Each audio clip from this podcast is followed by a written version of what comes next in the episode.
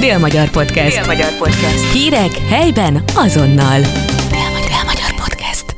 Üdvözlöm Önöket a Dél-Magyar Podcast legfrissebb adásában. Én Hornyik Anna Viola, rádiószerkesztő vagyok. Kérem, hallgassák meg a Frida és Gubanc című könyv szerzőjét és illusztrátorát. Trogmayer Éva vagyok, a Frida és Gubanc könyvek szerzője. Egervölgyi Lilla, illusztrátor. A Frida és Gubanc Szegeden, Frida és Gubanc Budapesten című könyv előzte meg, és ha jól tudom, te ezt az utolsó finisben már törött kézzel illusztráltál. Hogyan zajlott ez? Két hónap lehetett hátra a könyv leadásából, vagy leadásáig, mikor sikerült röplabdázás közben eltörnöm a kis ujjamat, de úgy, hogy műteni is kellett. Hát végülis elég gyorsan egy hét alatt lezajlott a műtét, meg a kezelés. Megküzdöttem ezzel az utolsó két hónappal, mert a, a jobb kezemet törtem el, és jobb, jobb, jobb kezes vagyok. De hát így kiálló merevítővel a kezemen így rajzoltam. Szép Magyar Könyvdíjat is nyertetek, ebből kiállítás is született. Mi volt a jelölésnek a menete? Szép Magyar Könyv külön díjat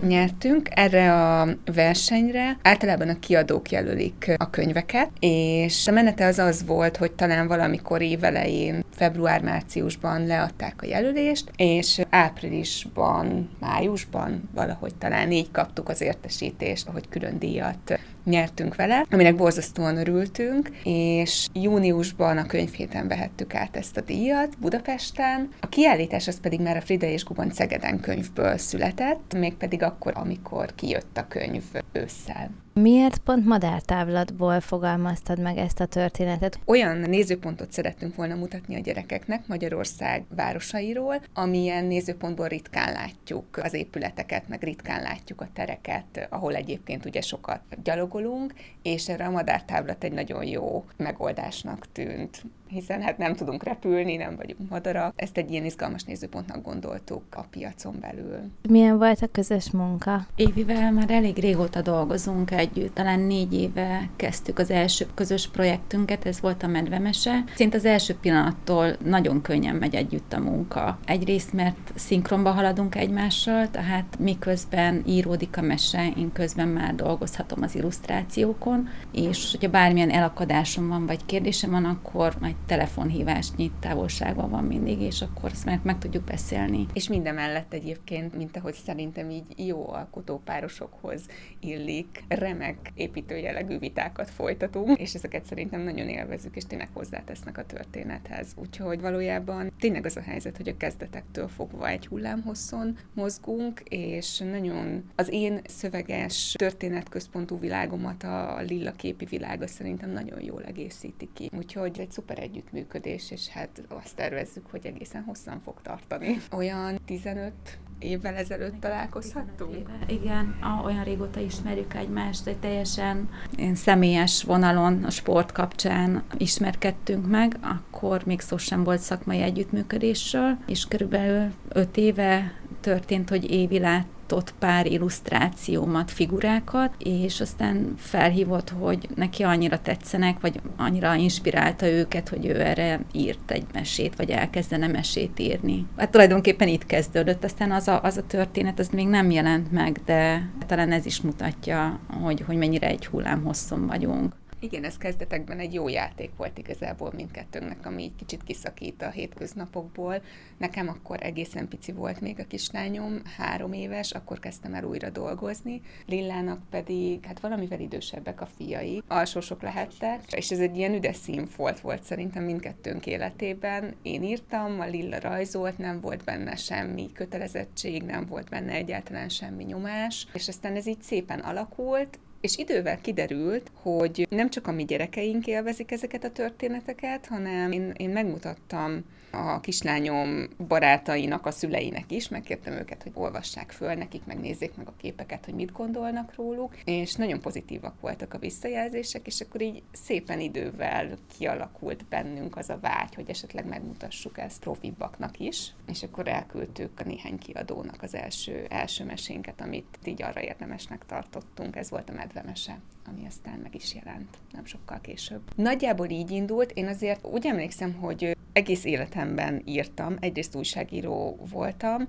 egy időben, másrészt gyerekkoromban is kis verseket, kis történeteket írogattam, de az az igazság, hogy én sose gondoltam arra, hogy ezzel így komolyabban foglalkozzak, vagy hogy valaha ez, ez lesz az én utam, mert én, én azt gondoltam, hogy mindenki ezt csinálja. Mindenki olvas, és mindenki ír történeteket, mert én ezt láttam. Ez, hogy nem így van, ez csak később lett számomra világos. És aztán igen, a újságírói pályára léptem, ott nyilván volt egy napi szintű írói munka, ott kevésbé igényeltem magát az írást, és ezért ott kevesebb olyan történet született abban az időszakban, ami fiktív történet volt, és nem konkrétan ugye az újságnak íródott. És aztán, amikor megszületett a kislányom, és nagyon sok mesekönyvet olvastunk, akkor egyszer csak elkezdtem azt érezni, hogy így én is tudnék neki esetleg mesélni. És megpróbáltam, és bevált, és aztán ezt nagyon jól egészítették ki ugye a Lilla illusztrációi, mert hogy azért azt tudni kell a kisgyerekekről, hogy ők, tehát hogy nekik tényleg kellenek a képek is a történetek mellé, és hogy nekik úgy lesz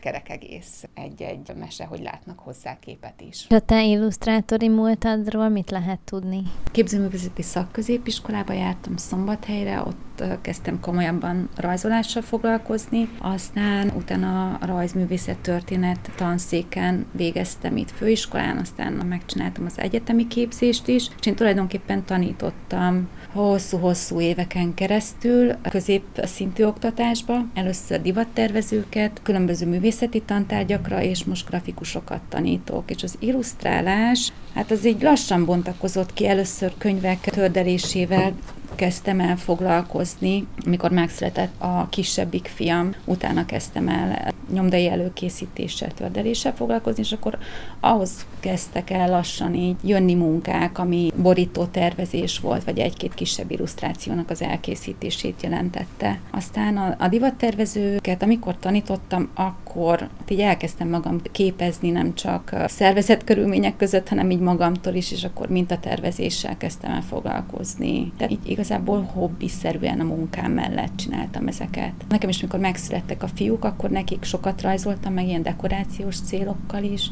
és most, hogy Évi mesélt, most jutott eszembe, hogy tulajdonképpen is kitaláltam nekik egy mesét, és szöveg nélkül rajzoltam meg, tehát, hogy nekem is ez valahol ott volt, így az anyává válásommal ez, ez így előjött. Aztán igen, ezek a grafikai munkákból jöttek a, a kis figurák, amiket Évi meglátott, és aztán most már kevesebbet tanítok, és kicsit többet rajzolok. Előtte is volt egy-két könyvborítóm, amit én rajzoltam, illetve talán egy könyvben voltak technikai jellegű illusztrációim, tehát egyáltalán nem gyerekkönyv volt.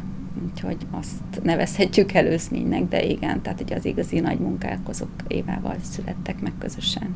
Miért pont Szegedre jön Frida és Gubanc a budapesti kalandjaik után? Számunkra egyértelmű volt, hogy Szegeddel fogjuk folytatni, hiszen ez az otthonunk mindkettőnknek. Nyilvánvaló az érzelmi kötődés, nagyon szeretjük ezt a várost. Még az is megfordult a fejünkben eleinte, hogy Szegeddel kezdjük az egész történetet, de aztán végül is, mint főváros, Budapest nyert ebben a kérdésben. Budapesthez is van egyébként mindkettőnknek komoly kötődése, és hát tovább is úgy megyünk majd a Balaton felé, Hogy, tehát, hogy úgy választottuk a Balatont, hogy ott is mélyen gyökerezünk mind a ketten.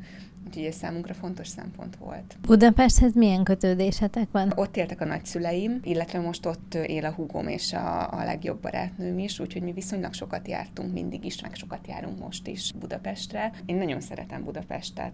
Szerintem az egyik legszebb város Európában, de hát természetesen azért szegedi vagyok, és ezért az is egyértelmű volt tényleg, hogy Szegeddel fogjuk folytatni, és hogy Szegedet is bemutatjuk a gyerekeknek. Testvérem még élnek Budapesten, illetve most már Budapest környékén. És a Balatonnal mi a helyzet? Zala megyéből származom, Zala völgyéből, ami egy kis falu Zalacsány, és Keszthelytől egy tíz-tizenöt kilométerre van, tehát én ott töltöttem a, a gyerekkoromat, nyilván a Balatonhoz mindig lejártunk. Most anyukám Balatongyörökön él, úgyhogy hozzá is megyünk minden nyáron. Úgyhogy a Balaton az, az így az életünk része. Kicsit kérlek, beszéljetek arról a hallgatóknak, hogy miről is fog szólni ez a két madárféle történet. Frida és Gubanc két nagyon érdekes kismadár. Frida egy Andrássy úti villának az egyik szobájában él egy kalitkában, egy nagyon kedves idős nénivel, és aztán egy nap a kalitka ajtaja véletlenül nyitva marad, amit megneszel a macska, aki pályázik Frida húsára. Frida elkezd előle menekülni, csak hogy nem csak a kalitka ajtaja van nyitva, hanem az ablak is, így aztán kiröppen a nagyvilágba, és rájön, hogy tulajdonképpen semmit nem látott még soha a világból, hiszen énekesmadárként ő az egész életét rácsok mögött töltötte, elindul Budapesten. És amikor már éhes lesz, akkor miközben élelmet keres magának, találkozik Gubanczal, a verébbel, aki pedig egy ilyen igazi utcaveréb, aki mindig is Budapest utcáin élt, és nagyon jól ismeri a várost, és elkezdenek egymással barátkozni, és ebből a barátságból aztán egy hatalmas nagy kaland kerekedik Budapest utcáin, aminek azért a részleteit nem árulom el, de hát tulajdonképpen arról szól, hogy Hogy hogyan, tehát hogy, hogy két különböző, nagyon más világból származó kis lény is meg tudja találni egymásban azt az erőt, amivel aztán át lehet élni a legnagyobb kalandokat, és amivel aztán a nehézségeken túl lehet jutni. Mindezt pedig kiegészítik az információs buborékok, mert hogy egy ismeretterjesztő könyvről van azért szó.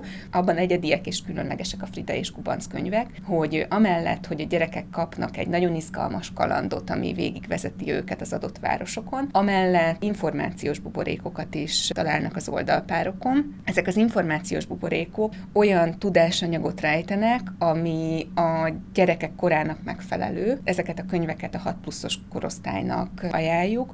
Úgy vannak összeválogatva a kis tudásmorzsák benne, hogy a számukra érdekes és befogadható legyen. Tehát így aztán nem csak élvezik a történetet, hanem közben tanulhatnak is érdekességeket az adott városok, Budapest és Szeged ikonikus épületeiről, tereiről. És hát ez a tapasztalat, hogy nagyon élvezik és nagyon szeretik a gyerekek, hiszen mindkét városban rendkívül izgalmas dolgok történnek a madarakkal. Vannak segítőik, vannak ellenségeik, vannak gonosztevők, akik üldözik őket, de hát mindig együtt a barátságukra támaszkodva keverednek ki a bajból, és közben ismerik meg ugye a városokat a gyerekekkel együtt. Ez volt a Dél-Magyar Podcast legújabb adása, Hornyik Anna Viola beszélgetett. Dél-Magyar Podcast. Dél-Magyar Podcast. Hírek helyben azonnal.